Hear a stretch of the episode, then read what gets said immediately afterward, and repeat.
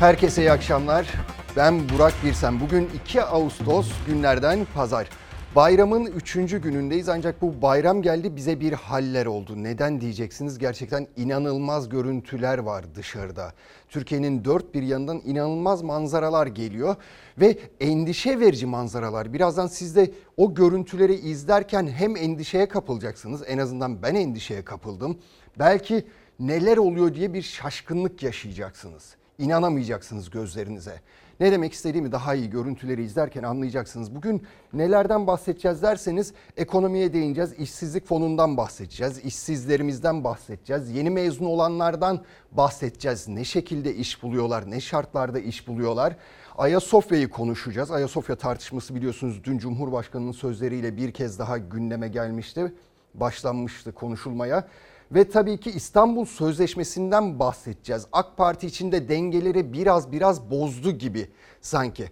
Ama ondan önce bizim bozulan kendi bir dengemiz var şu bayram dolayısıyla. Ne diyeceksiniz? Koronavirüs. Koronavirüs gerçekten hani yokmuş gibi davranıyoruz ve rakamlar da bize bunu gösteriyor zaten. İşte dünün rakamları bakın 1 Ağustos'un rakamları bunlar. Hasta sayısı 996. O kritik eşiğe sadece 4 kala. 1000 olduğu zaman kritik eşik diyoruz ve bakın biz tam 33 gün binin altına düşürmek için uğraştık bu hasta sayısını. Biraz rahatlayalım, biraz nefes alalım diye tedbirlerimizi artırmıştık ama görüyoruz ki yetmemiş. Alınan tedbirlere uyulmuyor belli ki. Vefat sayısı 19, iyileşen sayısı 981. Bu değişen kısımda hastalarda zatüre oranı yeni konuldu biliyorsunuz. Yoğun bakım kalktı. %8,7 ağır hasta sayısı 586 o da entübe hasta sayısının yerine getirildi. Ona da değineceğiz. Bugün onu da konuşacağız tekrar. Başka başka şeyler söyleniyor. Çok ciddi şeyler söyleniyor çünkü onu da konuşacağız ama önce hani şaşıracaksınız dedim ya. İzlerken belki dehşete de kapılabilirsiniz. İşte görüntü bu. Buyurun yorumu siz yapın. Sol taraf bana göre Beyoğlu, size göre sağ taraf. Burası Menekşe plajı, İstanbul Menekşe plajı. İğne atsanız yere düşecek gibi değil. Şezlongları koyacak yer bulamıyorsunuz. Bakın yani insanlar balık istifi neredeyse sıkışmış vaziyetteler koca plaja. Ve görüntü işte şunu dedirtiyor.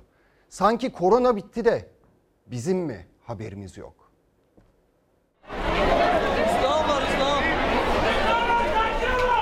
Nereye gidiyorsunuz? Adalara gidiyorum. Maske yok, sosyal mesafe yok Maskem var tabii ki. ama takmamışsınız. Fener'deyim. Şimdi toplum içine girdiği zaman tabii ki takacağım yani. Korumalı. Şimdi karşı karşıyayız sizde maske yok. ama sizde maske olduğu için yani ben şeyim yani. Sizde de olmalı. E olsun şimdi görüntü bakımından biraz görün, görüşüme önem verdiğim için. Siz şimdi bu vapura bineceksiniz ama burası çok kalabalık değil mi? Çok kalabalık. Şimdi az bir de tatilimiz var. E bunu da bir yere 4 güne sığdıracağız. Yapacak bir şey yok.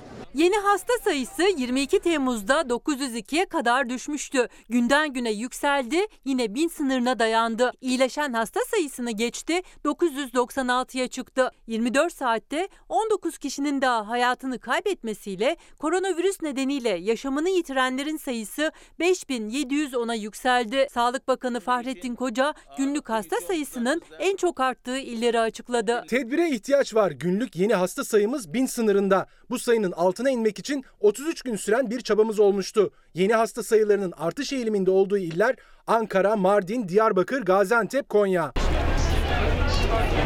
Memnun değiliz ama mecbur. Neden? Ne yapalım? Gezelim dedik, sıkıldık evde. Koronavirüs tablosundaki son rakamlar yeniden ürkütmeye başladı. Buna rağmen manzara arkamda gördüğünüz gibi. Burası Adalar Seferi'nin yapıldığı Kabataş iskelesi.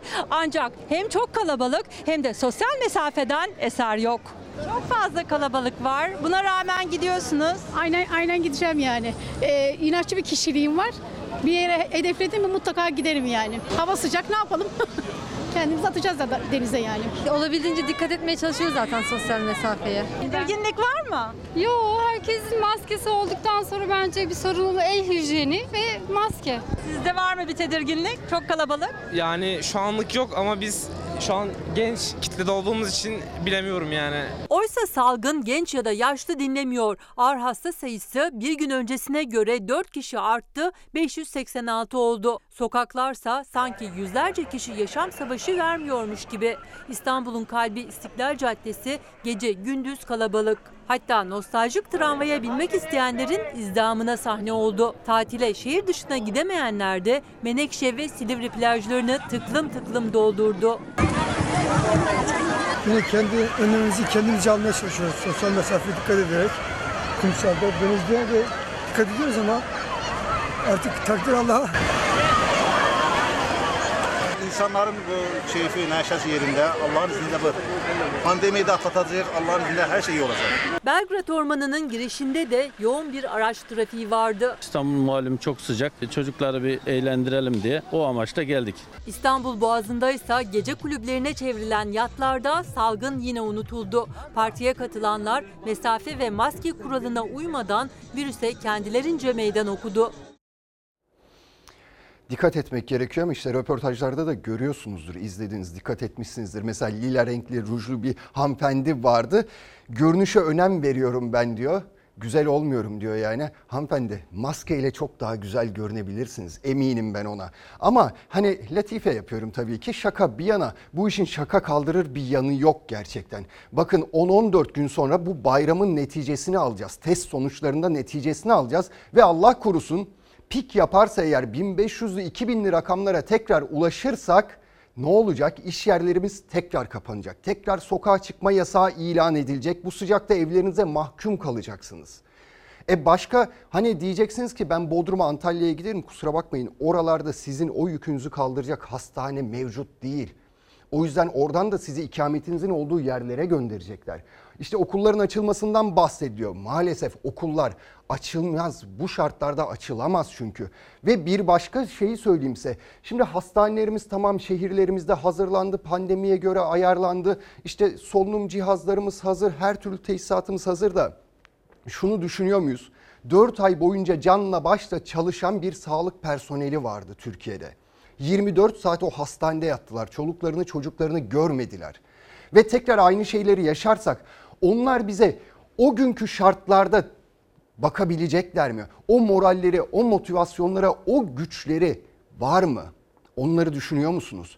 Ya da şu andan itibaren bulaştıracağınız yaşlıları düşünüyor musunuz? İşte biraz da bunları düşünerek hareket edin. Biraz sağduyulu olun. Lütfen güzelleşeceğim diye maske takmamazlık etmeyin. Her şekilde güzel olabilirsiniz. Şimdi nereye gidelim? Şimdi biraz daha böyle Ege Akdeniz taraflarına gidelim. Oralarda inanılmaz bir yoğunluk var. Korkunç bir yoğunluk var. İşte yani şu fotoğraf aslında birçok şeyi anlatıyor. Herkes dip dibe. İşte İstanbul'da Menekşe plajında gördünüz şezlong koyacak yer yok diyordum ama burası daha fena. Antalya burası. Burası daha da fena. Çok kötü ve Sağlık Bakanı da bunun üzerine bir tweet attı. Ne dedi? Birinci dalga sahillere indi dedi.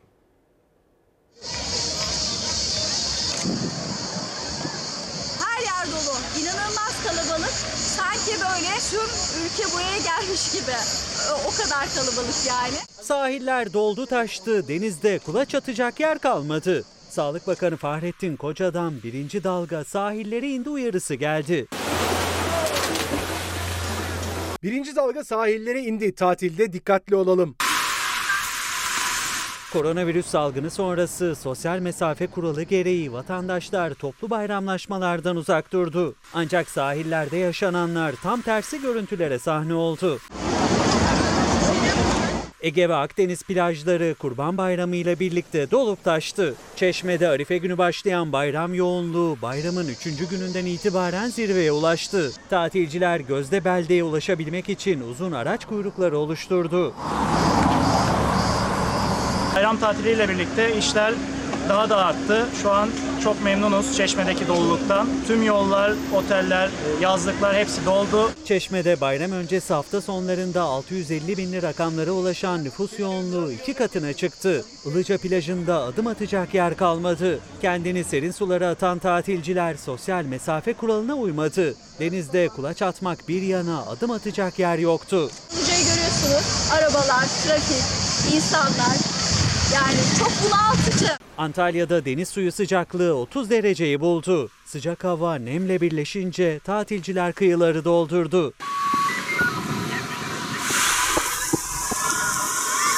Halk zaten e, virüsü unuttu. Herkes zaten gene aynı şekilde normal yaşamına devam ediyor. Muğla'nın Fethi ilçesinde de benzer görüntüler vardı. Tatilciler trafiği kilitledi. Bazı tatilcilerin araçlarından inip plaja ulaşmak için yüzlerce metre yürüdüğü görüldü.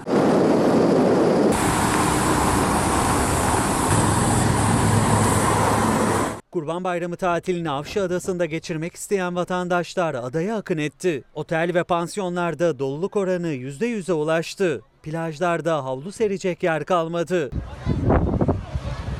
Avşa Adası'nda plajlarımızda adım atacak yer yok.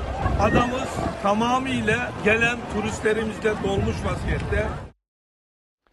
Allah her taraf aynı işte görüyorsunuz. Adım atacak yer yok. Sanki koronavirüs bitmiş gibi davranıyoruz. Biraz daha ciddiye almamız gerekiyor. Onlarca insanımız hayatını kaybettiler. Hatta yani baya baya ciddiye alın. Böyle şakası dahi yapılmaması gerekiyor aslında. Çünkü sonu felaketle neticeleniyor. Yazık günah Allah korusun yani bir bu kadar daha insanımızı kaybetmeyelim. Şimdi bakınız herkes mesafe kuralını bir kenara atmış durumda. Maske kullanmıyor, terliyorum diyor. Güzelliğime işte olmuyor diyor, güzel görünmüyorum diyor. Yapmayın bunu yapmayın ama hani maske mesafe olayına uyanları da tenzih etmek gerekiyor. Hani onlar da üstlerine alınmasınlar. Özellikle 65 yaş ve üstünü tenzih etmek gerekiyor. Birçoğumuzdan, birçoğunuzdan çok daha dikkatliler ve hala onlar en fazla kısıtlanan kesim. Akşam saat 20'ye kadar hayat yani 20'den sonra hayat duruyor onlar için. Bütün gün dışarı çıkamıyorlar ve saat 20 oldu mu evlerine dönmek zorundalar. 21'e 22'ye kadar neden uzatılmıyor o kısıtlama? Onu da insan merak ediyor tabii ki. Tabii bu kadar rehavetin sebebi ne diye düşünüyor musunuz? İnsanın aklına birkaç şey geliyor. İşte yapılan açıklamalar olabilir. Herkes farklı farklı açıklamalar yapıyor. Veya koronavirüs tablosundaki yapılan değişiklikler olabilir.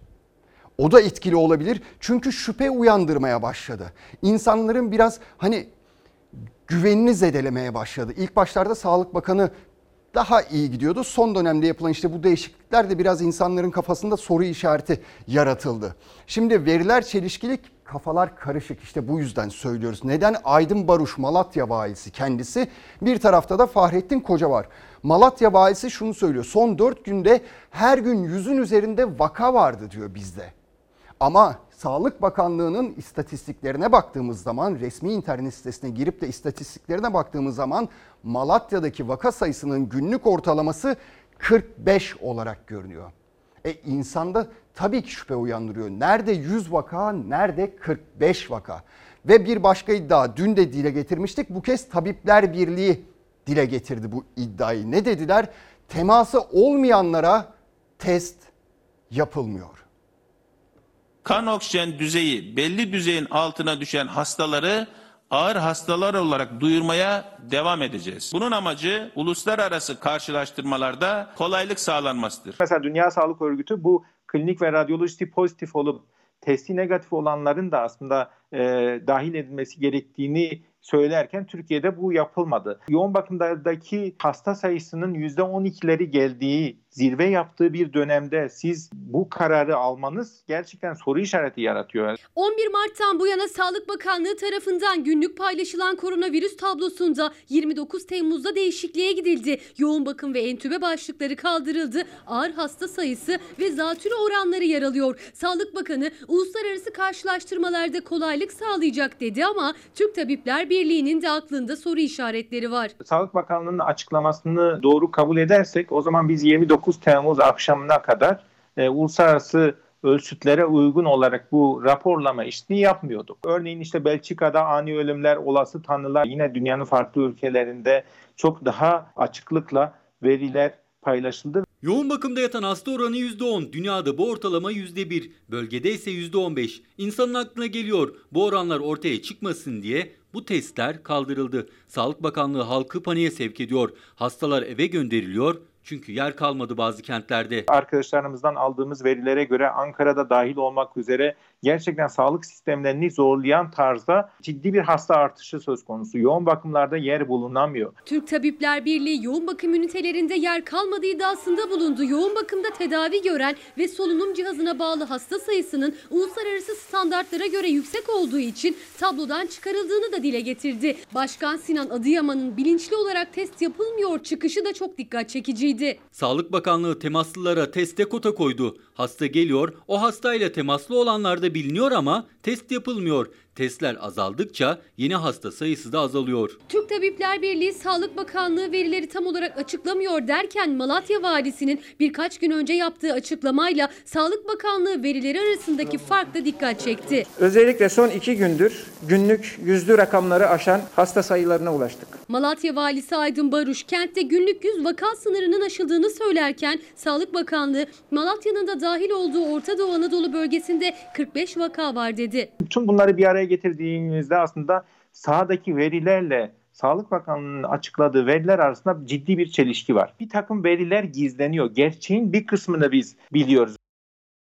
Ya gerçekten çok ciddi iddialar. Dün de bunu dile getirmiştik. Kim dile getirmişti? Profesör Doktor Ahmet Saltık dile getirmişti. Yoğun bakım ünitelerinde yer yok iddiasında bulunmuştu. Hatta buradan Sayın Bakan'a söylemiştik. Yani sizin çıkıp bu iddiaların ne olduğunu, ne kadar gerçek olduğunu söylemeniz gerekiyor. İşte bugün Malatya valisi sizin rakamlarınızın iki katı kendi bölgesinde vaka olduğunu dile getiriyor.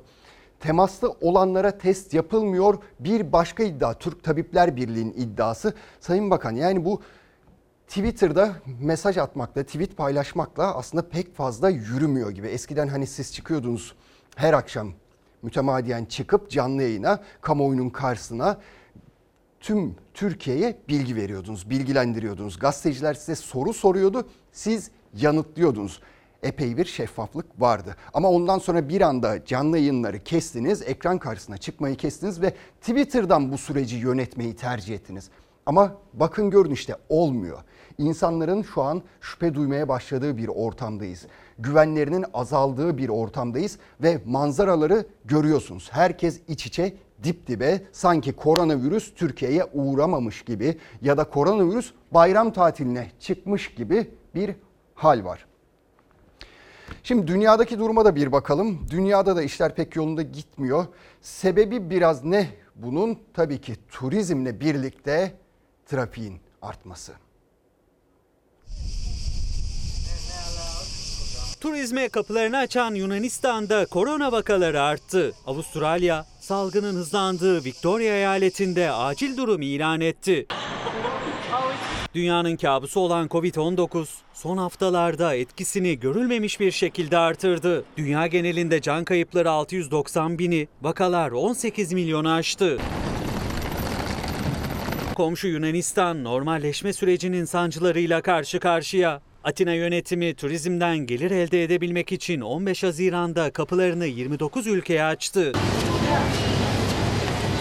Yunanistan'a gelen turistlerde virüsün tespit edilmesiyle salgın tekrar yükselişe geçti. Bir gün içinde 110 yeni vaka belirlendi. Artış üzerine mağazalar, restoranlar, bankalar ve fırınlarda maske takmak zorunlu hale getirildi.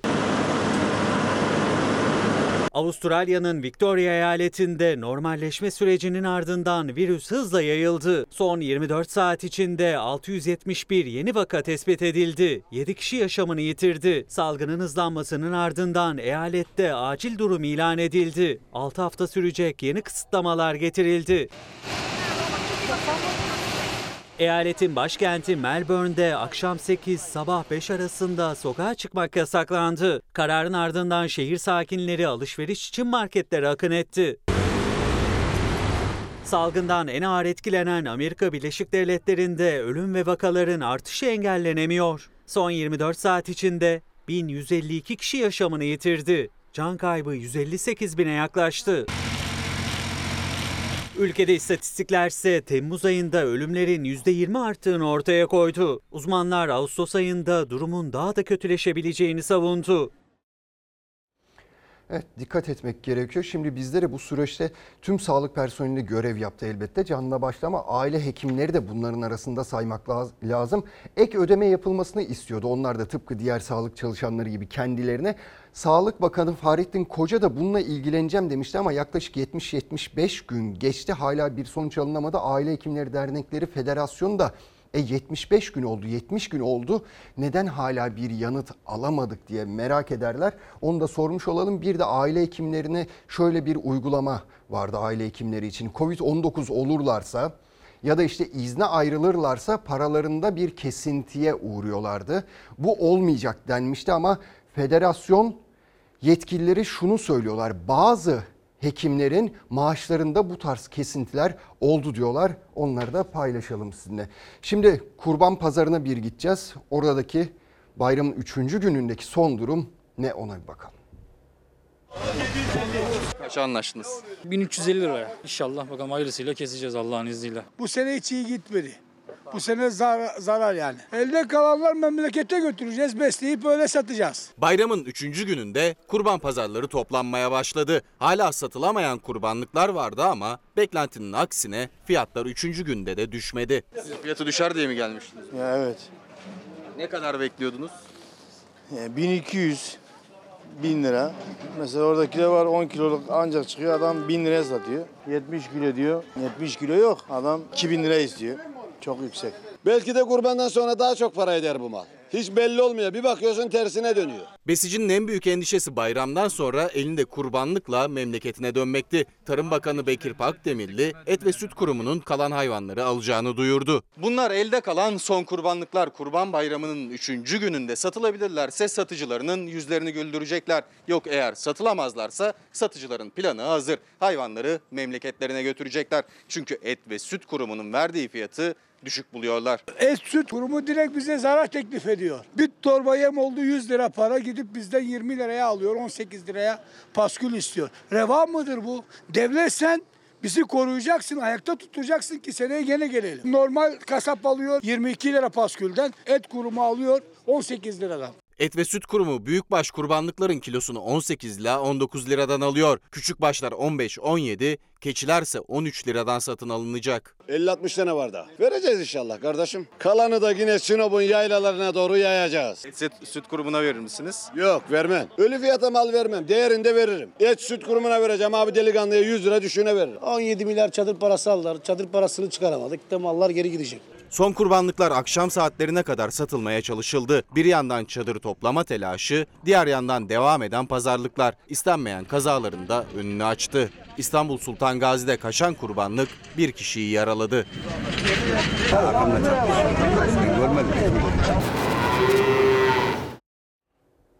Şimdi Ayasofya tartışmasına tekrar bir gireceğiz. Neden gireceğiz? Biliyorsunuz Ayasofya'nın ibadeti açıldığı cuma günü cuma namazı ile birlikte Diyanet İşleri Başkanı Ali Erbaş hutbe okumuştu ve hutbesinde Atatürk'e lanet okumuştu. Ardından bayağı bir tartışmalar alevlenmişti. Dün Cumhurbaşkanı Erdoğan ilk kez konuştu. O tartışmaları yaratanlar için art niyetliler dedi dün Cumhurbaşkanı. Muhalefet bugün kendisine ses verdi. Ayasofya'nın yeniden ibadete açılmasını gölgelemek için başlatılan kimi tartışmaları art niyetli bulduğumu da belirtmek istiyorum. Ayasofya açıldıktan sonra Atatürk'ü tarihe ihanetle suçlayan Recep Tayyip Erdoğan'dır. Daha sonra Cuma hutbesine çıkıp da Atatürk'e lanet okuyan da Atatürk'ün kurduğu Diyanet İşleri Başkanlığı'nın koltuğunda oturan zatın ta kendisidir. Bizim inancımızda vakıf malı dokunulmazdır. Dokunanı yakar. Vakfedenin şartı vazgeçilmezdir. Çiğneyen lanete uğrar. Muhalefete kızıyor. Kızılması gereken muhalefet değil. Açılış coşkusunu gölgelediği için Diyanet İşleri Başkanı'dır. Cumhurbaşkanı Erdoğan'ın altında Atatürk'ün imzası bulunan 1934 tarihli Bakanlar Kurulu kararı için ihanet çıkışı 86 yıl sonra kılınan cuma namazında Diyanet İşleri Başkanı Ali Erbaş'ın hutbe dışına çıkarak kurduğu cümleler ve bir derginin kapağında yer alan hilafet çağrısı. Ayasofya'nın ibadete açılması sürecinde yaşanan tartışmalar için Cumhurbaşkanı art niyetli dedi. Muhalefetin tepkisini çekti. Mesele şu, Ayasofya'nın açılmasından çok büyük bir siyasi rantumdu Erdoğan. Zira bir erken seçim olasılığına karşı kendi tabanını konsolide edeceğini düşündü. İyi yetmedi. Erdoğan çok mutsuz, hiç memnun değil. 86 yıllık yara olan Ayasofya'nın ibadete açılması bayram sevincimizi daha da artırmıştır. Ayasofya Türk tarihinde anlayış, hoşgörü, tolerans, inanca saygı ve hürmet demektir. Ayasofya'nın açılışında böyle mesuliyetleri tekrar hatırlamamız gerekirken tarihi şahsiyetler üzerinden bir kavganın odağı haline gelmiş bir hutbe mevzuyu tartışılır, tartıştırır hale gelmiş, açılış coşkusunu gölgelemiştir. Bizim inancımız kendimiz için ne istiyorsak diğer insanlar için de Rabbimizden aynısını dilemeyi gerektirir. Artık kendi başlattıkları tartışmayı durduramaz hale gelenler Cumhuriyetle bizim sorunumuz yok demek zorunda kaldılar. Cumhuriyetle sorunu olmayan, Cumhuriyetin kurucusuna husumetle yaklaşmaz, her gün onları küçümseyen ve onları hedef gösteren açıklamalar yapmaz. Yaparsanız cevabınızı alırsınız. Muhalefet Ayasofya konusunda Diyanet İşleri Başkanı'nı hilafet çağrısını işaret etti. Tartışmaların sorumlusu iktidar dedi.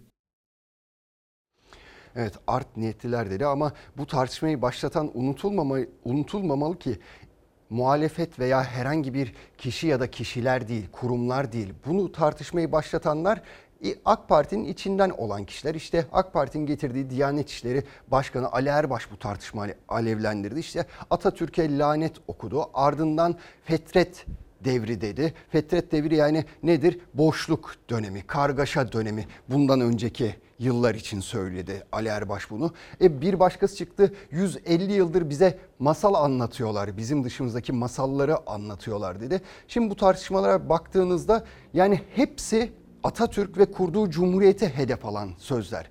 Yani tartışmayı bizler ya da muhalefet ya da başka birileri başlatmadı. Ha Atatürk'e sahip çıkmak, bu devletin kurucu babasına sahip çıkmak art niyetlikse evet art niyetli olabiliriz. Ha buna karşıyız. Doğru ben de karşıyım Diyanet İşleri Başkanı'nın o sözlerine.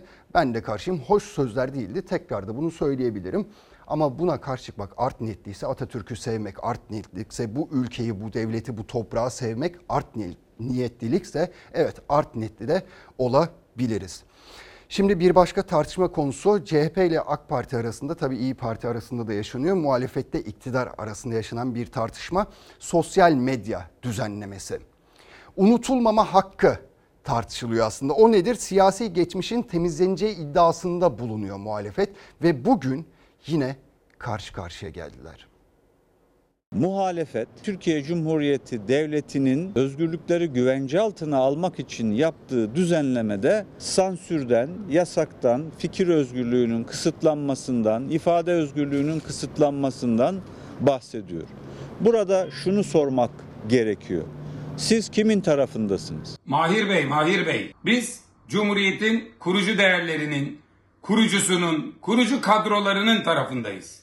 Biz yeşil toplu hesaplardan kadınlara sövenlerin tam karşısındayız. Sosyal medya düzenlemesini Anayasa Mahkemesi'ne taşımaya hazırlanan CHP, AK Parti Genel Başkan Yardımcısı Mahir Ünal, memleketi Kahramanmaraş'tan sert çıktı. CHP Grup Başkan Vekili Özgür Özel aynı sertlikte yanıt verdi. Suriye'de siz Esed'in yanında duruyorsunuz. Libya'da Hafter'i destekliyorsunuz. Mısır'da Sisi'yi destekliyorsunuz. Şimdi sosyal medya meselesinde de maalesef Twitter'ın Facebook'un çıkarlarını savunmak yerine onlara dönün deyin ki siz gelin Türkiye Cumhuriyeti Devleti ile hukuki, yasal, mali bir muhataplık oluşturun deyin. Mahir Bey, 18 yıldır siz hangi taraftasınız? Kıbrıs'ta önce ver kurtulcuydunuz, şimdi başka bir noktadasınız. FETÖ'nün yanındaydınız, ne istiyorlarsa veriyordunuz. Siz bugün terör örgütü olarak gördüğünüz PKK ile masalar kurup pazarlıklar yapanlarsınız. AK Parti ve MHP'nin birlikte hazırladığı 9 maddelik sosyal medya teklifi meclisten geçti. Muhalefet sansür yasası diyerek tepki gösterirken iktidar düzenlemeyle özgürlüklerin garanti altına alındığını savunuyor. Efendim bu yapılan düzenleme yasakçı ve sansürcü. Twitter'la, Facebook'la, YouTube'la hukuki, mali bir muhataplık oluşturma isteğinin Neresi yasakçılık? Neresi sansürcülük? Yeşil toplardan dolayı rezil olan Mahir Ünal şimdi çıkmış hedef saptırmak için Cumhuriyet Halk Partisi'ne hem de sosyal medya düzenlemesi üzerinden soruyor. Türkiye Büyük Millet Meclisi'nin yaptığı bu yasal düzenlemenin yanında durun ama maalesef şimdi diyorlar ki Anayasa Mahkemesi'ne gideceğiz. Peki Anayasa Mahkemesi'ne hangi gerekçeyle gideceksiniz? Siz kimin tarafındasınız? Biz Atatürk'e tarihe ihanet etti diyenlerin tam karşısındayız. Hutbe okuyacağım diye çıkıp Atatürk'ün kurduğu Diyanet İşleri Başkanlığı'nın koltuğundan Atatürk'e lanet okuyanların tam karşısındayız. CHP Grup Başkan Vekili Özgür Özel'den Mahir Ünal'a Diyanet İşleri Başkanı FETÖ ve terör üzerinden göndermeyle yanıt geldi. Sosyal medya yasası meclisten geçti ama tartışması daha da sürecek. Çünkü CHP Anayasa Mahkemesi'ne gitmeye hazırlanıyor. Şimdi tabii unutulma hakkı neden oraya kondu, neden eklendi kafalarda en çok bu soru işareti yaratıyor. Siyasi geçmişi temizleme, temizlenecek iddiasında bulunuyor. Hani hangi birini temizleyecek, temizleyeceksiniz, nasıl yapacaksınız o da ayrı bir tartışma konusu. İfade özgürlüğün önüne geçebilir mi bu durum? Bu, bu da bir başka tartışma konusu. Ha baktığınız zaman Şimdi durduk oturduk yere bu unutulma hakkı oraya neden eklendi? Çünkü 2019 yılına göz atıyorsunuz. 408 bin internet sitesi zaten erişime engellenmiş. 50 bin içerik kaldırılmış. Yani istendiği zaman her türlü ceza ve yaptırım zaten Türkiye'de uygulanıyordu. Tekrar bir yasa değişikliğine, tekrar bir düzenlemeye neden gerek duyuldu? İşte kafalarda bunun soru işareti yaratılıyor. Unutulma hakkı oraya neden iliştiriliyor? Ama geçtiğimiz hafta içi Almanya'da Yargıtay bir karar vermişti ve hakim şöyle söylemişti onu da paylaşayım. Kamuoyunun bilgi alma hakkı kişisel verilerin korunması hakkından üstündür. Dolayısıyla başvuran kişinin unutulma hakkı talebi reddedilmiştir.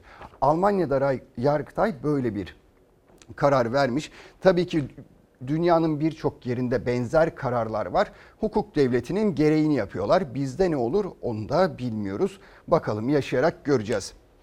Şimdi neyi tabloyu verelim önce? Hazırsa verelim.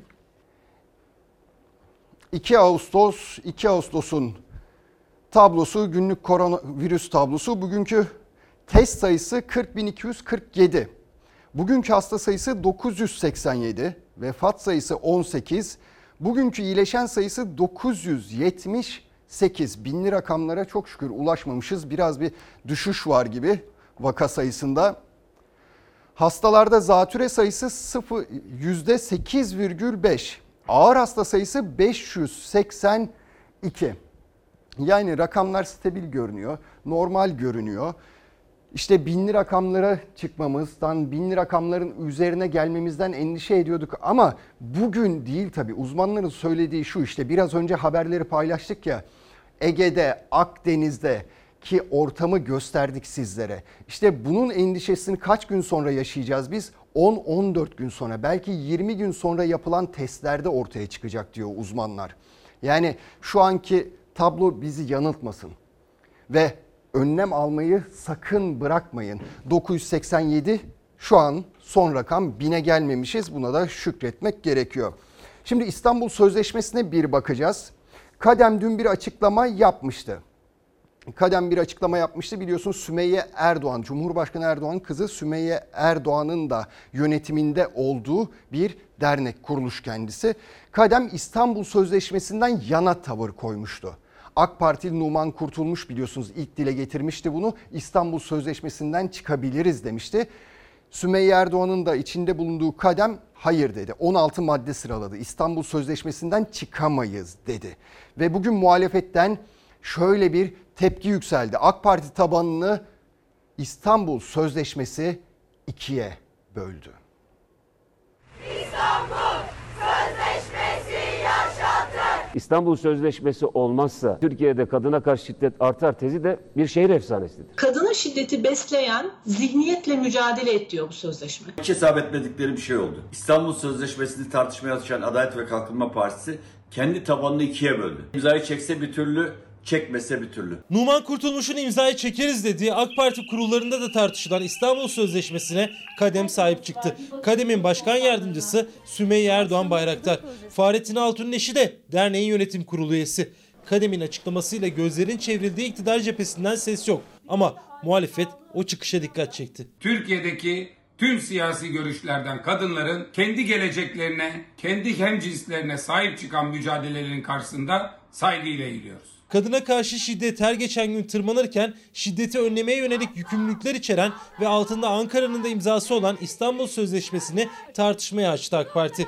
Genel Başkan Vekili Numan Kurtulmuş sözleşmeden Türkiye'nin çekilebileceğini söyledi. Nasıl usulünü yerine getirerek sözleşme imzalanmışsa aynı şekilde usulünü yerine getirerek bu sözleşmeden de çıkılır. Numan Kurtulmuş İstanbul Sözleşmesi'ni tartışmaya açtığından beri Türkiye'de 36 kadın daha katledildi. Bu metnin içerisinde iki tane önemli husus var. Bunlardan birisi toplumsal cinsiyet e, meselesi. Bir de cinsel yönelim tercihi. Zaten sözleşmenin gereği olan kanunu biz yapmışız. 6284 sayılı kanunumuz.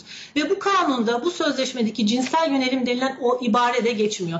Aileyi bozma riskini taşımıyor. Böyle bir algının yaratılmayacağına dair bir garanti anlamında Avrupa Konseyi ile bu anlamda çeşitli adımlar atılabilir. Bugüne kadar kadın dernekleri ve muhalefet İstanbul Sözleşmesi'ne sahip çıkılması gerektiğini yüksek perdeden savunurken tepkisi en çok merak edilen Cumhurbaşkanı'nın kızı Sümeyye Erdoğan Bayraktar'ın başkan yardımcısı, Cumhurbaşkanlığı İletişim Başkanı Fahrettin Altun'un eşi Fatma Nur Altun'un yönetim kurulu üyesi olduğu kademde 16 maddelik manifesto ile sözleşmeye sahip çıktı. Tecavüze uğrayan bir kadın namusu temizlenmek için, o ailenin namusu temizlenmek için kadın öldürülür. Erkek çapkın diye ifade edilir. Zihniyet derken, e, gelenek derken, örf derken, töreyle mücadele derken bunları kastediyor. Geleneğe savaş açmak gibi bir şey değil. Bir tarafta Sayın Erdoğan kızı ve Fahrettin Altun eşi. Diğer tarafta radikal İslamcılar var, siyasal İslamcılar var. Hangi kararı verirse versin Adalet ve Kalkınma Partisi bu konuda tam ikiye bölecek. AK Parti içindeki bazı tuhaf odaklar AK Parti'deki kadınları bile İstanbul Sözleşmesi üzerinden eleştiriyorlar.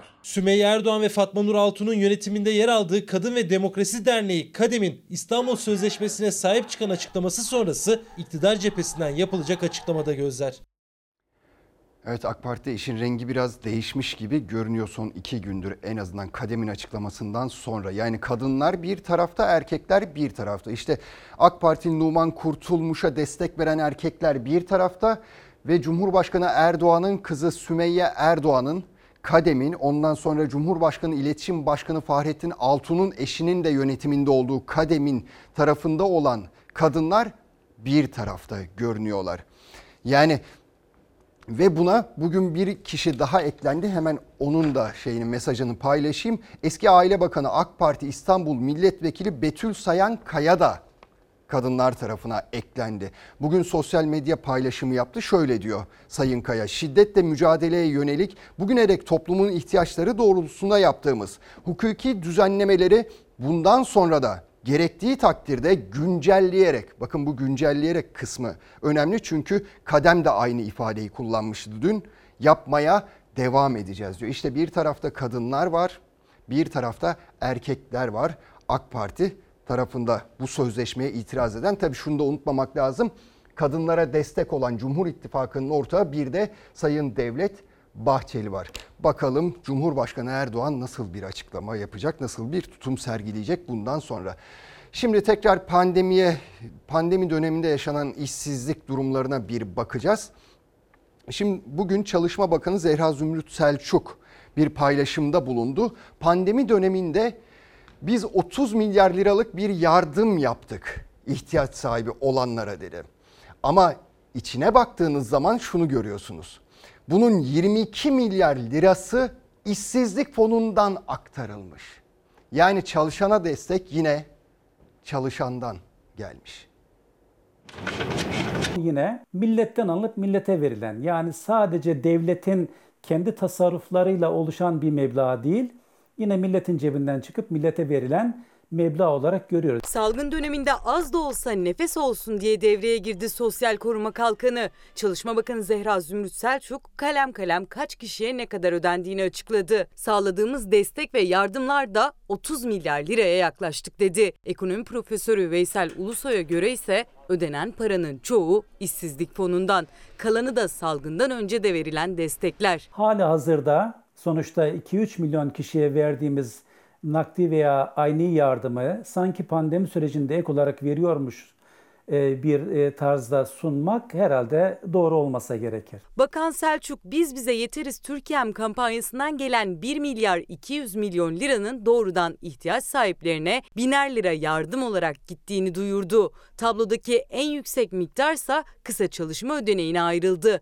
5 ayda işsizlik fonundan yaklaşık 17 milyar lira ödenek yatırıldı çalışanlara. İstihdamda yaklaşık 3-4 milyon kişi e, çekildi işsiz sayısı e, yasaklansa bile e, yine yüksek seviyelerde kendini koruduğu için bunların meblağ olarak hükümete dağıtılması e, gerekiyordu. Devletin kasasından değil işsizlik fonundan karşılanan bir diğer ödenek ise ücretsiz izin maaşı oldu. O da yaklaşık 3 milyar lira. Yine 3 milyar liralık işsizlik ödeneği de üstüne konulunca fondan 5 ayda yaklaşık 23 milyar lira destek verilmiş oldu. Bu da verilen 30 milyar liralık desteğin dörtte üçüne denk geliyor. İşsizlik fonu yardımların yarısından çoğunu karşılamış oldu. Yaratılan 30 milyar lira civarındaki e, toplumsal fonun 4 trilyon 300 milyar lira olan milli gelir içindeki payının %1'den bile daha düşük olduğu bir yapı. Yani sosyal devlet kavramında bile pandemi haricinde inanılmaz derecede düşük meblağlardır diyebilirim bunlar. İşsizlerin kara gün parası işsizlik fonu erirken çalışanların da cebi dolmadı. 17 Eylül'e kadar uzatılan işten çıkarma yasağı boyunca şartları uyanlar 1561 liralık kısa çalışma ödeneğiyle şartları uymayanlarsa 1177 liralık ücretsiz izin parasıyla geçinmeye devam edecek. Tabii insan soruyor şimdi burada hazine niçin var? Hazineden aktarılması gerekmiyor mu aslında bu paraların? Niye işsizlik fonuna, işçinin zor zamanlarındaki ihtiyaç duyduğu işte işsiz kaldığı dönemlerde vermeniz gereken paralara dokunuyorsunuz diye sormak gerekiyor. Hazineden yapılması gerekiyor. Nasıl hani yap işlet devlet modeliyle yapılan köprüler, otoyollar var ya geçmeseniz de her ay cebinizden milyon milyon para ödediğiniz otoyollar, köprüler onlar mesela hazineden karşılanıyor.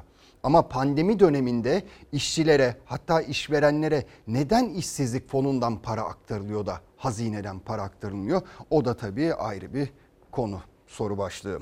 Şimdi asgari ücrette geçinmek elbette zor. Şimdi bazen şöyle düşünüyorsunuz. Üniversiteye okuyacağım, diplomamı ele al, elime alacağım, iyi bir iş bulacağım, iyi bir gelir elde edeceğim. Ama maalesef öyle olmuyor. Bakın Cumhurbaşkanlığı İnsan Kaynakları Ofisi yaptı hem de bu araştırmayı. Onların araştırmasına göre üniversiteden mezun olup diplomanı eline alan kişi yine asgari ücrete mahkum. Türkiye'de uzun zamandır konuştuğumuz o asgari ücretlileşme meselesi artık üniversite seviyesinde, üniversite mezunlarının karşılaştığı bir gerçeğe dönüştü. Üniversite mezunları işsi, e, asgari ücretle çalışmayı çalışmaya razı olur hale geldiler. Cumhurbaşkanlığı İnsan Kaynakları Ofisi'nin hazırladığı raporda bu gerçeği ortaya koydu. 70 bölümden mezun olanların iş bulma süresi ve başlangıç ücretleri incelendi. Üniveri adı verilen raporda üniversiteden mezun olduktan sonra 6 ay içinde iş bulabilen bölüm sayısı çok sınırlı. İş bulabilenlerin çoğuysa ancak 2324 liralık asgari ücretle işbaşı yapabiliyor. Maalesef büyük umutlarla e, üniversiteye başlayan gençlerin 4 sene sonra o umutlarının hayal kırıklığına dönüşmesine neden oluyor. Ücretler çok düşük. Bu kadar gencin işsiz olduğu bir ortamda maalesef e, istenen ücretlerle, beklenen ücretlerle iş dünyasının verdiği ücretler örtüşmüyor. Diploması ne olursa olsun üniversite mezunlarının büyük bir kısmı asgari ücretle işe başlıyor. Cumhurbaşkanlığı İnsan Kaynakları Ofisi'nin verilerine göre hukuk fakültesi mezunlarının %40'ı, öğretmenlik okulu mezunlarının %56'sı ve işletme mezunlarının %66'sı asgari ücretle işbaşı yaptı. İktisat bölümünden mezun olanların da %68'i mezun olduktan sonra asgari ücretle çalışmaya başlıyor. Yani her 3 mezundan ikisi. Diş hekimlerinin %40'a yakını, matematik mezunlarının ise yine %61'i asgari ücretle çalışmak zorunda kalıyor. Bugün Türkiye'de 2 milyona yakın diplomalı işsiz olduğunu biliyoruz. Ee, üniversitelerden mezun olan gençler iş bulmakta güçlük çekiyorlar. Üniversiteler bir nevi artık işsiz mezun mezun eder hale geldiler. Sadece asgari ücretle ilgili değil rapor. Aynı zamanda yeni mezun gençlerin uzun süre işsiz kaldığını da ortaya koyuyor. Türk Dili ve Edebiyatı mezunlarının %47'si mezun olduktan 12 ay sonra iş bulabiliyor. Ziraat ve tarım mezunlarının ise %45'i.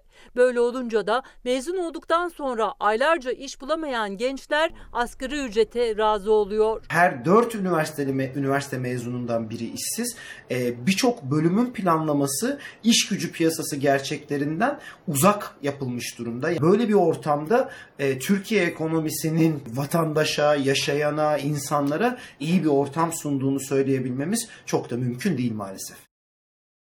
Şu salgın döneminde, pandemi döneminde insanların biraz morale, yüzünün gülmesine, sevindirilmeye ihtiyacı var değil mi? Kesinlikle öyle. Dünyaca ünlü tenisçi Federer de güzel bir hareket yaptı. Ciao, Carola, ciao Vittoria. Come stai? Non possiamo credere! C'è Federer sul nostro terrazzo. Karantina sırasında çatıda tenis oynayan çocuklara dünyanın bir numaralı tenisçisi Federer unutamayacakları bir sürpriz yaptı. C'è Federer sul nostro terrazzo! Quello forte! Ragazzi, questa qua è la racchetta di Federer. E questo è Federer! İtalya'da sokağa çıkma yasakları sırasında 11 ve 13 yaşındaki Vittoria ve Carola sosyal mesafeye uyarak tenis oynamanın yolunu buldu. Evlerinin çatılarında maç yaptı. Görüntüler dünyada büyük ilgi gördü. Federer, o gli salterei tipo addosso. Görüntüler üzerine bir firma ikiliyi en beğendikleri tenisçi Roger Federer'le buluşturmaya karar verdi. Röportaj bahanesiyle onları bir araya getirdi. İkili konuşurken karşılarına Federer çıktı. Ciao, Carola, ciao Vittoria. Come stai? Non possiamo credere! C'è Federer sul nostro terrazzo. Federer daha sonra hayranı olan iki tenisçiyle maç yaptı. Ready to play? Yeah? Here we go. Sürpriz sayesinde genç tenisçiler unutamayacakları bir gün geçirdi. Üstelik maçın ardından Federer bir sürpriz daha yaptı. İki arkadaşı tenis kampına davet etti.